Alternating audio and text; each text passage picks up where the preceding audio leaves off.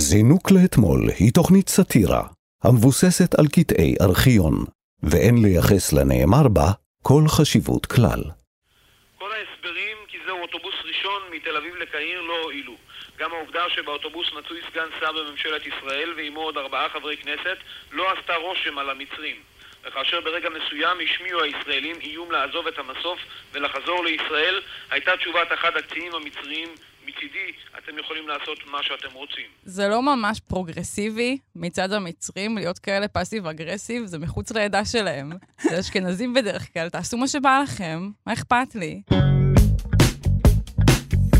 זינוק לאתמול. מנערים את הארכיון. עם כרמל צייג ואיתי בן שמחון. שלום, כאן תרבות, זינוק לאתמול, חזרנו, איזה כיף. עונה חדשה לתוכנית שבה מדי יום אנחנו ניגשים לארכיון הענק שמאחד את שידורי הטלוויזיה של רשות השידור, הרדיו של כל ישראל והטלוויזיה החינוכית, מנערים היטב ורואים מה נופל. אני איתי בן שמחון ואיתי כרמל צייג. שלום כרמל. שלום, איתי. איזה כיף לחזור. ממש, אבל יותר כיף היה אם היה בינה מלאכותית שמדברת במקומנו. נכון. מכל הדברים שכבר אי פעם אמרנו באינטרנט ובכל העולם. יותר כיף, היה מאוד חם בחוץ בדרך. נכון, זה היה ממש כיף, אבל גם אה, אני כן אוהב להשתמש בטכנולוגיה, וחיכיתי שהעונה הזאת תחזור כדי להשתמש בכרטיסים המגנטיים שהביאו לנו להיכנס לבניין. אה, וואי, זה היה שיחוק. איזה מרגש זה היה. אז עוד מעט אנחנו נדבר על אה, קו האוטובוס שנסע באופן יומיומי מתל אביב לקהיר, אבל קודם, נגיד שבצוות שלנו, אלעד ברנועי העורך, המפיקה תמר בנימין, התחקירנית אודל זית והטכנאי יובל יסוד. אפשר להאזין לנו מתי והיכן שאתם רוצים, בהסכת שלנו זינוק לאתמול, שזמין באפליקציה ובאתר כאן, ובכל יישומוני ההסכתים, וגם באתר כאן ארכיון. שם תוכלו גם לראות חלק מקטעי הוידאו שאנחנו משמיעים. אם אתם רוצים להגיב או לבקש קטעים שנשדר כאן, אפשר לכתוב לנו דרך הפייסבוק, זינוק לאתמול. בואו נתחיל. קוואבנגה. זינוק לאתמול. מנערים את הארכיון. איתי, אתה נוסע הרבה באוטובוסים? אני נוסע מלא באוטובוסים, לא כי אני אה, אקולוגי, פשוט כי אין לי רכב, ואני גם מאוד אוהב לעמוד באוטובוס ולראות מה אנשים עושים בטלפון שלהם. כזה לקרוא את השיחות שלהם, לראות אחרי מי הם עוקבים באינסטגרם. זה הסיוט הכי גרוע שלי בתור נוסעת אוטובוס. שיסתכלו מה את עושה בטלפון. כן, והסיוט השני החדש, ישבתי אתמול באוטובוס, וכל הדרך שמעתי uh, את ליטיו הגדולים של אביב גפן הזמר, ובגלל התקופה האחרונה וזה, הייתי בחרדה שהולך להיות פיגוע, ואמרתי, אם יש פיגוע ואני מתה, ובודקים את הספוטיפיי שלי, וכאילו רואים שהשיר האחרון ששמעתי זה שנינו שווים. הבן אדם הולך לחגוג על זה, כאילו אמרתי, אסור, אסור, את לא מתה היום מפיגוע. אלוהים ישמור. כרמל, אני uh, כאילו, אני, אם הייתי מאחוריי, אם הייתי באוטובוס איתך והייתי מסתכל לראות מה את שומעת, כנראה שהייתי חושבת אותו דבר. uh, אבל היום אנחנו הולכים לדבר על קו אוטובוס מאוד משמעותי שפעל כאן בשנות ה-80 וה-90, קו 100, מתל אביב לקהיר. הרעיון לקו עלה בעקבות הסכמי קמפ דיוויד, כחלק מחיזוק קשרי התיירות והמסחר בין ישראל למצרים. אז ככה, ב-29 באפריל 1982, בשעה 7 בבוקר, מאוד מוקדם, בסוגריים, אה, יצא האוטובוס הראשון מתל אביב לקהיר, קו 100 של חברת אגד, ועליו ישבו בין השאר כמה חברי כנסת. אבל מה שאמור היה להיות נסיעה של פחות מ-10 שעות, הפך לנסיעה של 17 שעות, בגלל עיכובים של שעות במסוף ברפיח ובתעלת סואץ. נשמע כמו בגרות בהיסטוריה. בואו נשמע מה היה שם. חבר הכנסת ג'ק אמיר, אשר הצטרף עם עוד שלושה חברי כנסת ועם סגן שר התחבורה, דוד שיפמן, לאוטובוס אגד הראשון שיצא אמש מתל אביב לקהיר, תובע את התפטרותו של שר התחבורה חיים קורפו. התביעה נוכח אי הסדרים הרבים והעיכובים בנסיעה הזו, אשר ארכה 17 שעות במקום 10 שעות. הנקודה הראשונה, בדרך אשר האוטובוס התעכב בה, שהארוכה הייתה במסוף הגבול ברפיח. ודיווחו של כתבנו אליעזר פני גיל, המשדר מקהיר, מתחילה, הדיווח מתחיל מנקודה זו, ובמאמצים לשכנע את המצרים במסוף לזרז את ההליכים. נשמע. כל ההסברים כי זהו אוטובוס ראשון מתל אביב לקהיר לא הועילו. גם העובדה שבאוטובוס מצוי סגן שר בממשלת ישראל ועמו עוד ארבעה חברי כנסת לא עשתה רושם על המצרים. וכאשר ברגע מסוים השמיעו הישראלים איום לעזוב את המסוף ולחזור לישראל, הייתה תשובת אחד הקצינים המצריים מצידי, אתם יכולים לעשות מה שאתם רוצים. זה לא ממש פרוגרסיבי מצד המצרים להיות כאלה פאסיב אגרסיב, זה מחוץ לעדה שלהם. זה אשכנזים בדרך כלל, תעשו מה שבא לכם, מה אכפת לי? באמת, מה, מה קורה באוטובוס 17 שעות? אני, זה באמת החלק שלא שמענו, מה הם עשו שם 17 שעות, ואני כאילו, אני מבין למה דוד שיפמן כל כך כועס, כי הוא כנראה היה צריך להשתין בבקבוק של נסטי, כאילו, מאחורה, כי אין עצירות, הרי זה קו ישיר. 17 שעות אתה על אוטובוס, שתית לפני, בתל אביב. אתה לא מרגיש שגם 10 שעות זה כבר כאילו יותר מדי ולא היית עולה על זה? אז קודם כל הופתעתי לגלות, כי חיפשתי, באמת אמרתי, מה, 10 שעות מפה לקהיר? זה נשמע לי מה זה קרוב. אז בדקתי בגוגל מפס, ובאמת, זה, גם היום זה 10 שעות, מסתבר שהעולם לא, היבשות לא באמת מתרחקות, כמו, ש, כמו שטענו בשיעור גיאוגרפיה. אז זה עדיין 10 שעות ו-7 דקות, והופתעתי לגלות את זה, ובאמת, מ-10 שעות לעלות ל-17 שעות, כאילו, הוא קרא שם להתפטרותו של, אה, של שר התחבורה, שאני כאילו מרגיש שכזה על דברים יותר חמורים אנשים לא התפטרו, מאשר על נסיעה כאילו שהתארכה בשבע שעות, אבל אפשר להבין שהוא כאילו ממש סבל. מעניין אם היה לו חטיפים שווים. בטוח. כתבת המשך, איזה חטיפים היו שם. נכון, למרות, ש... למרות שדוד שיפמן, לפי כאילו המרמור שאת שומעת, כאילו בקול שלו, הוא מהאנשים שכזה לא פותחים את החטיפים. הוא אוכל מתוך התיק הזה בהיחווה. בדיוק. אז הקטע הזה היה מתוך בחצי היום, 30 באפריל, שנת 82. עכשיו בואו נשמע מה היה לסגן שר התחבורה דוד שיפמן להגיד על זה. נזכיר, אחרי שבילה 17 שעות באוטובוס בלי חטיפים. וסגן השר דוד שיפמן מודיע יש להפסיק מיד את הפעלת הקו הזה. מסוף ישראלי לא צריך להחזיק אוטובוס של 30 איש יותר מחצי שעה. מסוף מצרי לא צריך להחזיק אותנו יותר מחצי שעה, מקסימום צריך לח... לחכות במסופים לא מעבר לשעה. מצד שני, המסוף המצרי יחד עם המסוף הישראלי צריכים להיות מתואמים. שאוטובוס שיוצא בשעה שאיננו יכול להגיע למעבורת, לא יצא. ומי שגורם לכך שהוא יישאר במקום, יהיה אחראי להלין, להאכיל ולהבטיח את שלוות הנוסעים. כמה יהודים הוא משתמש? וואו. כאילו, אני בהלם שהמבטא היה כל כך שונה, שונה בישראל לפני 30 שנה. מה אנחנו לומדים על דוד שיפמן בעצם? שהוא לא נוסע בתחבורה ישראלית בארץ בכלל. כמות הפעמים שאני המתנתי לקו אוטובוס בצומת יותר מחצי שעה מהזמן שהוא היה אמור להביא, להגיע, או יותר גרוע, כמות, הפעמים שקו אוטובוס עבר לי מול הפנים מפוצץ ולא עצר לי. אם הייתי קורא להתפטרותו של, לביטול הקו או להתפטרותו של שר התחבורה כל פעם ש, שהיה קורה לי דבר כזה, כאילו, לא הייתה תחבורה ציבורית. לא, לא הייתה. כן, תחבורה ציבורית, כשמה היא אה, ציבורית, והציבור... אני לא יודע מה להגיד. אם ככה השלום נראה, אז אולי באמת עדיף אה, שכל אחד ייסע רק, רק במדינה שלו. אבל אני כן רוצה להגיד שעם כמה שכאילו דוד שיפמן באמת אולי מגזים בתגובה שלו, 17 שעות על אוטובוס, גם אם אנחנו יודעים שהאוטובוס הזה היה יחסית ריק, וכאילו לכל אחד היה את המרחב שלו, והוא יכל לשבת איפה שבא לו, וכזה במקומות השווים של האוטובוס, כולנו יודעים שזה הכיסא ליד הדלת האחורית, שאת יכולה לשים את הרגליים וכזה לראות את הנוף. אני מבין את התסכול שלו, זה קשה. שיעשה מיינדפולנס. זה היה לפני, זה היה מזמן. לא, מה קרה? כרמל, את שומעת? נשימות. את שומעת את המבטא שלהם, זה לא מהיום. לא היה מיינדפולנס שם. אז למרות הדרישה לבטל את אותו קו 100 מתל אביב לקהיר, הוא המשיך לפעול לאורך רוב שנות ה-80 וה-90, עם כמה הפסקות אמנם. לא היו הרבה נוסעים, אבל אלה שנסעו דווקא היו מרוצים. אני חושבת ששלום זה דבר נפלא, מה יכול להיות יותר טוב מזה? אפילו כאן במסוף אה, שלהם, בצד שלהם, היה, ליווה אותנו שוטר שלהם, אני חושבת שהשוטר, נכון? שוטר תיירות, וממש דאג לנו, להדריך אותנו, איפה השירותים, אם אנחנו רוצים עוד משהו, והתייחסו מאוד יפה. הקטע ששמענו מיומן השבוע, 24 במרץ 1989.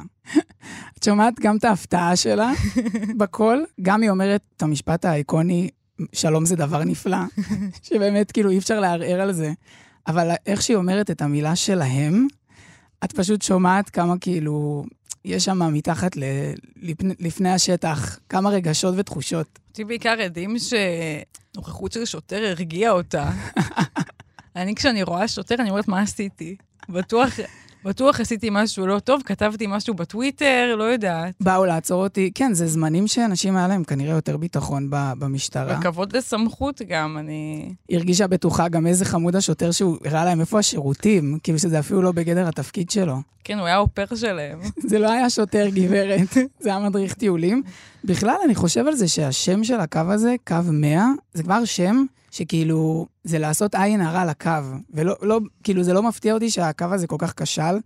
אפילו בפרופיל, כאילו, בצבא, אין 100, אומרים כזה, לא, אין 100, כאילו, בגלל שאף אחד לא מושלם. אז למה אתם הולכים כל כך רחוק וקוראים לקו אוטובוס 100? כאילו, אתם, אתם מרימים לו, ל, כאילו, ברור שהוא ייכשל.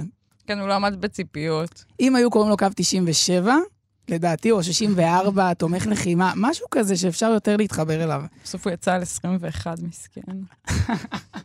טוב, למרות שקו 100 לא מצליח uh, להתרומם, גם לא אחרי שניסו להרחיב את המסלול שלו מירושלים לקהיר והפסיקו, uh, בשנת 94 ניסו שוב פעם לחדש את הנסיעות שלו משם, ואפילו לפתוח קווים נוספים למדינות שכנות אחרות. הקטע הבא הוא מתוך יומן בוקר, מתאריך 11 ביוני 94, והכתב הוא מיכאל מירו. בוקר טוב. מהבוקר מפעילה חברת אגד את קו 100 מירושלים לקהיר. לצד החידוש הזה מתנהלים בימים אלה מגעים להפעיל ארבעה קווי תחבורה ציבורית מישראל לירדן. עוד פרטים מביא כתבנו מיכאל מירו. קו 100 מתנהל לאיתו הרחק הרחק מהציפיות, שכן מאז יצא לדרכו לפני שנים, אין קופצים רבים. מסיבות ביטחון, כך מעריך רון רטנר, דובר אגד.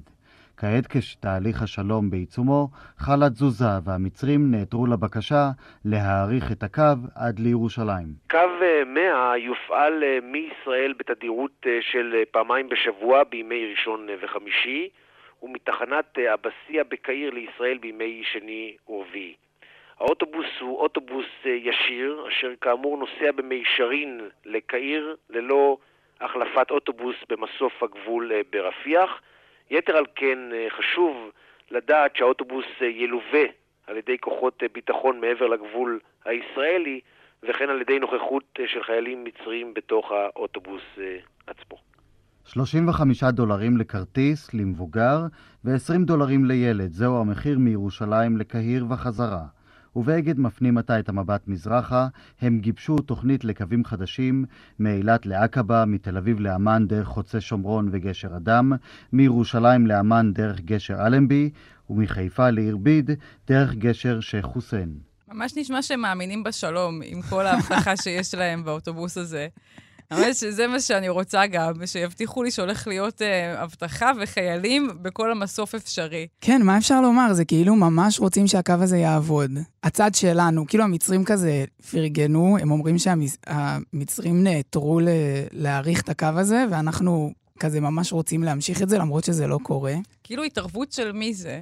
מי התערב ואמר לחבר שלו, הקו הזה יעבוד, וכאילו, הוא לא יכול לעזוב את זה, כי אז הוא יצטרך לקנות לו צ'יפס. מה, מה האינטרס מעבר לאגו, כאילו, זה לא יכול להיות. אני אגיד לך מי היה לפחות צד אחד של ההתערבות שהיה נגד, דוד שיפמן. הוא היה בצד שאמר, הקו הזה לא יעבוד, והוא עשה הכל כדי לגרום לזה לקרות. לי לא ברור למה הקו הזה לא הפך פשוט להיות הקו הישיר לסיני. כאילו, בתור מישהו שנסע לאילת באוטובוס, ואז לסיני בטנדר עם עוד 14 אנשים, וכאילו, לא יכולתי לנשום עד שהגעתי לחושה אם היית מבטיחה לי שאני יכול לשלם 35 דולר, לעלות על אוטובוס עם עוד תשעה אנשים, לבחור את הכיסא ולהגיע לסיני, הייתי נוסע כל סופש. ואם זה תוך 17 שעות? זה הסיכון באמת... הסיכון האפשרי. זה 17 שעות, אבל את עם הבטחה כל הדרך. בואי נשמע שיחה עם רון רטנר, דובר אגד. המראיינת היא גוני בירן מרדור, בהיום הזה, 25 בדצמבר 1996. האוטובוס האחרון לקהיר אמור לצאת ביום ראשון הקרוב מירושלים דרך תל אביב לקהיר, חזרה לישראל ביום למחרת. וזהו, רון רטנר דובר אגד? אכן כן, יש אפילו נימה של אה, עצב בדבריי, 15 שנים של הפעלת קו השירות, קו 100 מירושלים דרך תל אביב הישר לקהיר. זוהי לדעתי ספינת הדגל בסממנים של הנורמליזציה שבין ישראל לבין אה, מצרים. סממן שבשנות ה-80 בהחלט העיד על הצלחה רבה מאוד, אלפי ישראלים, ערבים ויהודים כאחד עשו שימוש בקו 100, היינו מפעילים כארבעה אוטובוסים ויותר בשבוע. מה קרה? אה, בשנתיים האחרונות ישנה ירידה דרמטית במספר המשתמשים בשירותי הקו הזה, כתוצאה מסיבות אה, שאנחנו לא בדיוק יכולים אה, להצביע עליהן, אבל בוודאי הן קשורות בצורה שכזו או אחרת עם יחסי ישראל-מצרים. כמה אנשים אה, בממוצע נוסעים בשבוע או בנסיעה הזאת שיש לכם תל אביב-קהיר? הממוצע של נסיעה מהסוג הזה בתקופה האחרונה, דהיינו בשנתיים האחרונות, הממוצע עומד על כעשרה נוסעים בלבד לנסיעה. עלות ההפעלה היא כ-3,000 ש"ח בכל נסיעה. זאת אומרת שההחלטה שלכם להפסיק את פעילותו של קו 100 היא בעצם החלטה לגמרי כלכלית?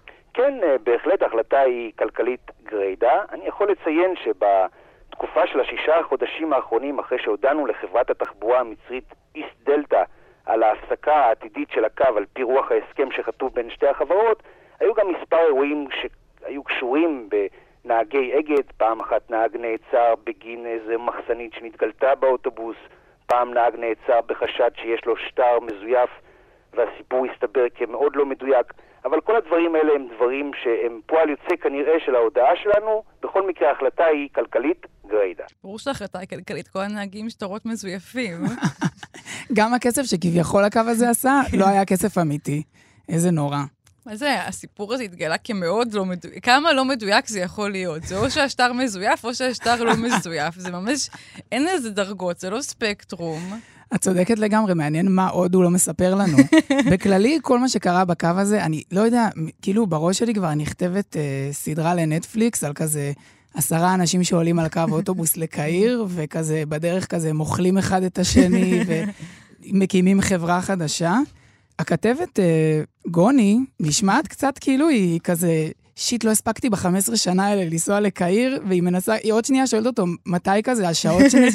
שעות נסיעה, היא רוצה לתפור נסיעה לפני שהקו מתבטל. גם נראה לי שהבנו מי הצד השני בהתערבות עם אה, דוד שיפמן. עוד שנייה בכה שם. מסכן. היה לו, כאילו, תחשבי, הוא עדיין לא גילה מי, מי שילם בשטר מזויף, הוא הולך לחיות עם הסימן שאלה הזה כל החיים שלו. אני חושב שהם עשו טעות, הם ביטלו את הקו הזה שנתיים מוקדם מדי, כי ב-1998 יצא הסרט נסיך מצרים המצויר. ואם זה לא הייתה מוטיבציה חדשה לאנשים לנסוע לקהיר, לראות את המקומות שרואים בסרט, לשחזר סצנות, כאילו, את יודעת, זה כזה, סנדרה בולוק מדובבת את uh, מרים, את, האחות, mm-hmm. את אחותו של משה מרים, כאילו, אני יודע שזה לא צולם שם ואין לזה שום קשר למציאות, אבל אני הייתי קונה כרטיס נסיעה למצרים בשביל זה. תגיד, היום, מותר לנו להיות במצרים? כאילו, מה, מישהו הולך למצרים בכלל? זה קורה? היום מותר להיות במצרים. מותר? כן. אז אני... למה כאילו אף פעם לא עלה בדעתי לנסוע לפחם? כאילו נשמע כמו שהייתי יכולה אולי לרצות. נכון, אבל נשמע שגם כמו כל הישראלים שגרו פה בשנות ה-80 וה-90, גם אם היה קו, כנראה שלא היית עושה את זה. חד משמעית. Uh, טוב, ובאמת ארבעה ימים מאוחר יותר, uh, קו 100 המסכן והמושפל, יצא לנסיעה האחרונה שלו מתל אביב לקהיר, מתוך מהיום למחר, 29 בדצמבר 1996. קו 100 יצא היום לדרכו האחרונה, קואופרטיב אגד הפסיק היום את הפעלת קו האוטובוסים לקהיר. באוטובוס האחרון לשם יצא הבוקר מתחנה המרכזית בתל אביב. הייתה שם גם כתבתנו רבקה נוימן. 15 שנים, בתחילה ארבע פעמים בשבוע, יצא מהתחנה המרכזית בתל אביב אוטובוס מספר 100 לקהיר. בשנים הראשונות הייתה פריחה ואט אט החלה דעיכה. היום בנסיעה האחרונה פחות מעשרה נוסעים ניצלו את ההזדמנות לחצות את מדבר סיני באוטובוס של אגד בפעם האחרונה. ההחלטה לסגור את הקו כלכלית. לדברי הנהלת אגד כל נסיעה הייתה הפסד של 3,000 שקלים. היום לא נראה היה שהנהגים מבכים את ההחלטה. בועז נהרי, נהג אגד בקו לקהיר, ישב 26 שעות במעצר בכלא המצרי. אותי עצרו במצרים על אה, חשד ל-100 דולר מזויף, שעד היום ה-100 דולר אמנם לא היו מזויפים, אבל גם לא קיבלתי אותם בחזרה. שר התחבורה יצחק לוי אמר היום כי הוא מוחה על הצעד החד-צדדי שנקטה אגד בעצם סגירת הקו. ובקרוב יפרסם משרד התחבורה מכרז להפעלת אוטובוסים לקהיר. כאילו מה שהבנתי פתאום, זה שכשמדברים על סכנות ביטחוניות, דיברו על זה שזה יוצא מתחנה מרכזית. יאיר היה החלק הבטוח בלי המאבטחים. וואו, איזה קו, כאילו, אני בהלם שלא הכרנו את הסיפור של הקו המטורף הזה, את הסיפור של הנהג הזה. ש... קו 100, שטר 100, שמת לב? הכל מתחבר. אני מת לדעת מה תשעה אנשים שבחרו לנסוע לקהיר, בידיעה שאין קו שיכול להחזיר אותם לארץ. מי הם? מה הם תכננו לעשות שם? חשבו להתחיל חיים חדשים לדעתי. והצליחו. כן. לא הייתה להם ברירה. זינוק לאתמול. מנערים את הארכיון. טוב, אנחנו לקראת סוף התוכנית, ובאמת העונה שלנו עלתה בחודש אפריל, שכמובן אי אפשר לחשוב על חודש אפריל בלי לחשוב על ה-1 באפריל. ואיתי, אתה אוהב אה, מתיחות? לא, אני לא אוהב מתיחות, אני גם ככה חווה את המציאות שלי עם הרבה סימני שאלה וחוסר אמון במה שקורה סביבי, אז uh, כשמישהו בא ועוד, ואז עובד עליי, ואז אומר לי שהוא עבד עליי, אז כאילו זה כל הפחדים שלי מתממשים. אני. לפעמים מפחדת שאנשים ממליצים לי על דברים, אני אגיד על סדרה, אומרים לי שסדרה טובה, ואז הם בוח, בוחנים אותי. אם ראית אותה. לא, לא. 아. אם אני אוהבת אותה, אז הם יגידו, אה, היא מפגרת. וואו. אז כן. אני לא יכולה לראות דברים שאנשים ממליצים לי, כי ככל הנראה זה מתיחה, והם רוצים להוכיח שאני מפגרת. אז אני מבין שגם את לא אוהבת מתיחות. לא אמיתיות ולא כאלה שקורות רק בראש שלך. לא, אבל כן אה, אהבתי לעשות בחיי מתיחות. יש לך איזה מתיחה ככה זכורה? בעיקר נראה לי פשוט להתקשר לאנשים בטלפון, כשעוד היה טלפון קווי בבית. וואו. וסתם, סתם, גם אני לא טובה, אני, אני שקרנית גרועה, אני מתחילה לצחוק ישר, אז אני אתקשר לצחוק ולנתק בערך. זו מתיחה גם, לא כל כך מתחתי אף אחד, אבל, אה, אבל מאוד אהבתי את הקונספט, מאוד אהבתי את המחשבה שאני יכולה לשקר למישהו. מדהים. את עושה את זה עדיין? מדי יום. שאני אומרת לאבא שלי ש... אני הולכת להמשיך את דוקטורט. המתיחה הגדולה של השנה. אז בגלל שכמו שאמרתי, אה, התחלנו בחודש אפריל, אז זו ממש הזדמנות טובה לחזור למתיחה או שתיים שנערכו ב-1 באפריל. אז אה, בואו נשמע באמת איך סטודנטים בטכניון היו מעטלים בתושבי חיפה ב-1 באפריל 1970. אחד הסטודנטים שיזמו את מתיחות 1 באפריל, מה עוד עשיתם היום? אז uh, הלכנו בלילה, הלכו כמה חבר'ה עם דליי אמה, ושפכו את האמה למזרקה של מלון דן כרמל. המים, האמה הפכו לקצף, ובבוקר באו והיה כל הדשא שם מלא קצף. אה, אצלנו בטכניון כמובן, שוב אספנו, הכנסנו תרנגולות לתוך אה, חדרי ההרצאות של הסטודנטים בבניין בטכניון, המרצים כמובן השתוללו. העלינו מכונה של מרצה, מרצה מאוד אהוב כנראה, והעלינו אותה למעלה לאחד הבניינים, ערכו עליה חרדל כמו תמיד, וקישטו אותה. כן הפיצו הסטודנטים גיליונות מעריב שעליהן מתנוססת כותרת באותיות של קידוש לבנה מטוסי מיג 23 לישראל. ידיעה אחרת באותו גיליון מספרת על אונס בדרך רופין. גבר מזועזע, כותבת הידיעה, הופיע אמש בתחנת משטרה כשבגדיו קרועים והתלונן שאישישה שאספה אותו במכוניתה בדרך רופין ביצעה בו מעשה מגונה. הגבר, העונה לשם אברהם נתן, הודיע כי יתבע אותה לדין על אובדן סיכוייו להתחתן. אחד, חסר חוש הומור מסתבר, התלונן במשטרה שמכרו לו ברמייה עיתון עם ידיעות כוזבות ושלושה סטודנטים נלקחו לחקירה במשטרה. כמובן שכל שנה עוברים סטודנטים על החוק ונאסרים בזה, וסטודנט, והעורך דין של אגודת הסטודנטים כרגיל צריך לשחרר אותם בערבות, מדי שנה ושנה קורה אותו דבר. לא חוששים, אבל בדרך כלל המשטרה מתעלמת. שיו, כמה השקעה, לא השקעתי ככה בכלום. עד עכשיו אני הייתי ממש נגד שיעבירו את הלימודים לזום, אבל חבל שזה לא קרה ב-1970, כי מה זה הדבר הזה? איזה פחד. גם אהבתי במיוחד, לצערי, את הידיעה על האונס המפוברק שהופכת את הגבר הנאנס לפסול חיתון. וואו. מה זה, זה מיטו בהפוכה? אני לא מבינה כבר. זה, הוא הקדים את זמנו ברמות. שיו. אבל גם שהוא תובע אותה, כאילו, וואו, זה, זה, יש שם כל כך, א', כל, כל היצירתיות של כל המתיחות, אה, המתיחה של לפזר אמה במזרקה. מה זה אמה? אמה זה סבון כלים של פעם. Mm. למרות שיש אה, המון בתים שעדיין היום קוראים לזה אמה, אפילו שכבר אה, משתמשים במותגים אחרים. בבית שלי קוראים לזה אמה, אם שאלת. זה מתחבר לי לאחד החלומות שלי להיכנס אה, למזרקה בדיזינגוף עם פצצות אמבטיה, כדי כזה פשוט להרגיש שאני ממש גר שם, ושכאילו אני הכי תל אביבי מכולם. אולי אני אעשה את זה ב-1 באפריל הבא, אבל מה, מה זה הדברים האלה? הם הרימו מכונית של מרצה אהוב לגג, ומרחו אותה בחרדל.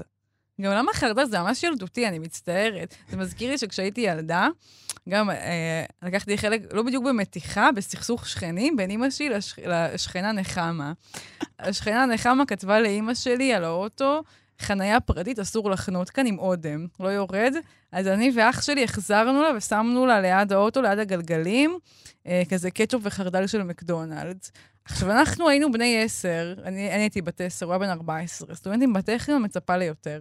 וואו, וגם איזה, כאילו, לשחרר כל שנה סטודנטים בערבות, כאילו, בתור אה, היושב ראש אגודה, זה כזה, עד היום לא ידעתי מה יושב ראש אגודה בכלל עושה, אבל אז זה באמת היה לזה תפקיד, כאילו, היה לזה השלכות. אני גם באמת מצטערת, אבל תושבי חיפה, אם מדי שנה אתם יודעים שבתאריך מאוד מסוים קורים כל מיני שיגעונות בעיר שלכם. אני מבין מה את עושה, את בעצם הולכת על הקו של כאילו האשמת הקורבן. אני מאוד מאמינה שהרבה פעמים הקורבן אשם. אז במקרה הזה, את באמת צודקת, תושבי חיפה, כאילו, גם מה שקורה לכם עכשיו עם החזירים, כאילו, כנראה שהסיבה היא אתם.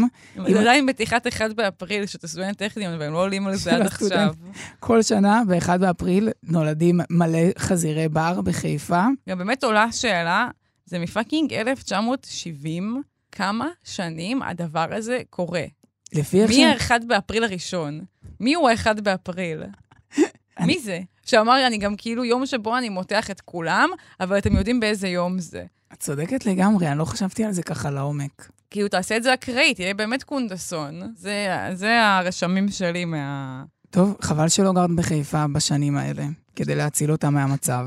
יש לנו עוד זמן למתיחה אחת. הפעם של חברי הכנסת צבי הנדל מהמפד"ל ועוזי ברם ממפלגת העבודה, שב-1 באפריל 1998 עבדו על המראיינים שלהם שהדעות הפוליטיות שלהם התהפכו. אז זה קטע מבוקר טוב ישראל, המראיינים הם אורי לוי ואורית לביא נסיאל. טוב, בוא נדבר קצת uh, על uh, פוליטיקה, וראש uh, הממשלה, אני קורא הבוקר, אומר על, על ענייני הקואליציה, אומר אני אעשה דברים בעצם בלעדיהם מעל הראש של הקואליציה. בקיצור, אם אני משתמש בלשון של ראש הממשלה, אומר, אני לא פראייר, הקואליציה שלי, אני יודע את זה.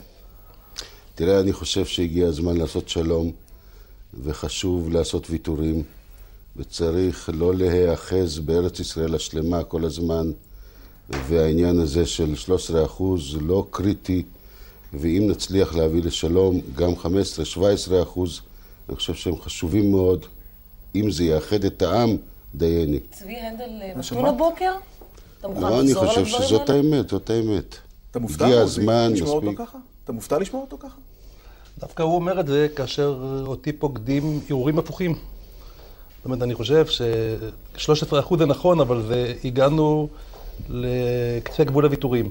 אני חושב שנתניהו מאוד רוצה שלום, יש לו הפרעות מבפנים. אני חושב שהעובדה שהוא עמד על האינטרסים החיוניים הפעם, זה היה מהלך מאוד נכון.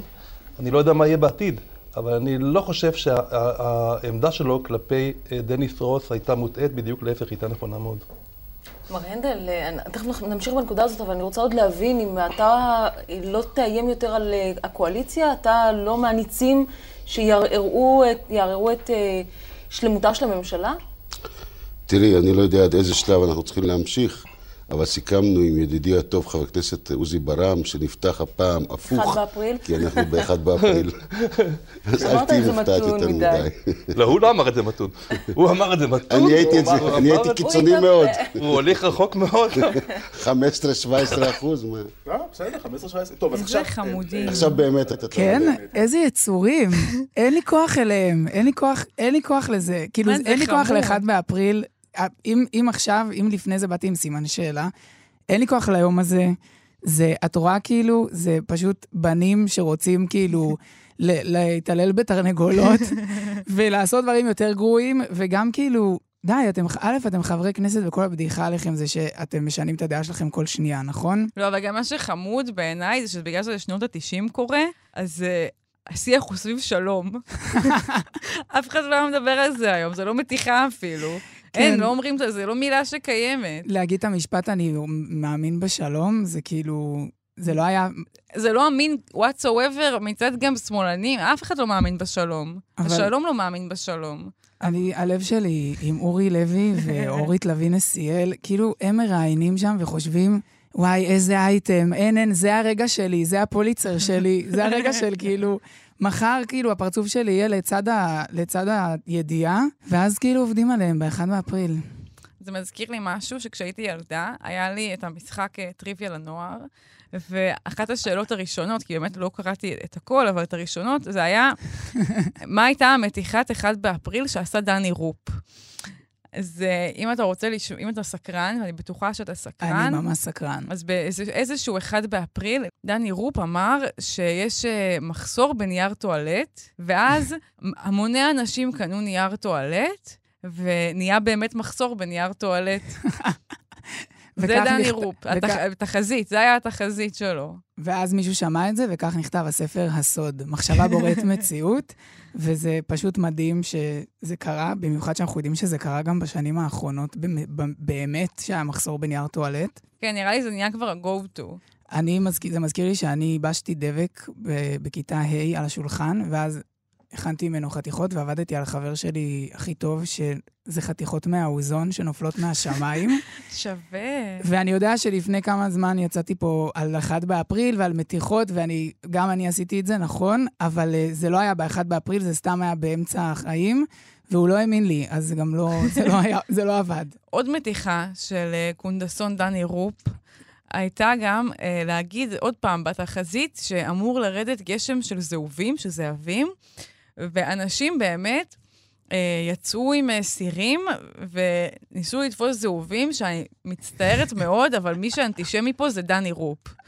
ולא המחשבה שיש לי בראש לגבי טבעם של יהודים. זהו, השאלה אם הוא אנטישמי, בסוף אנשים כן יצאו עם סירים, אז כאילו... אנטי, לא אמרתי שלא באופן מוצדק. אבל גם אפשר- יהודים הם אנטישמים, זה היה אנטישמי מצידם לצאת עם סירים. וואו, איזה יום מקולל, ה-1 באפריל. בבקשה, לא לעבוד עליי, לא לעבוד עלינו, לא... לא צריך את זה. לא צריך. העולם מספיק אה, מעורר חרדה. גם בלי. וחוסר ודאות.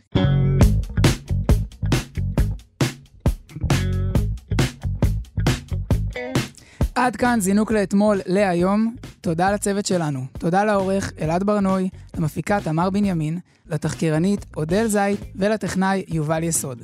אפשר להאזין לנו מתי והיכן שאתם רוצים בהסכת שלנו זינוק לאתמול, שזמין באפליקציה ובאתר כאן ובכל יישומוני ההסכתים, וגם באתר המעולה כאן ארכיון. שם תוכלו גם לראות חלק מקטעי הוידאו שאנחנו משמיעים. אם אתם רוצים להגיב או לבקש קטעים שנשדר כאן, אפשר לכתוב לנו דרך דף הפייסבוק זינוק לאתמול. תודה רבה, איתי. תודה רבה, כרמל. נתראה בפרק הבא.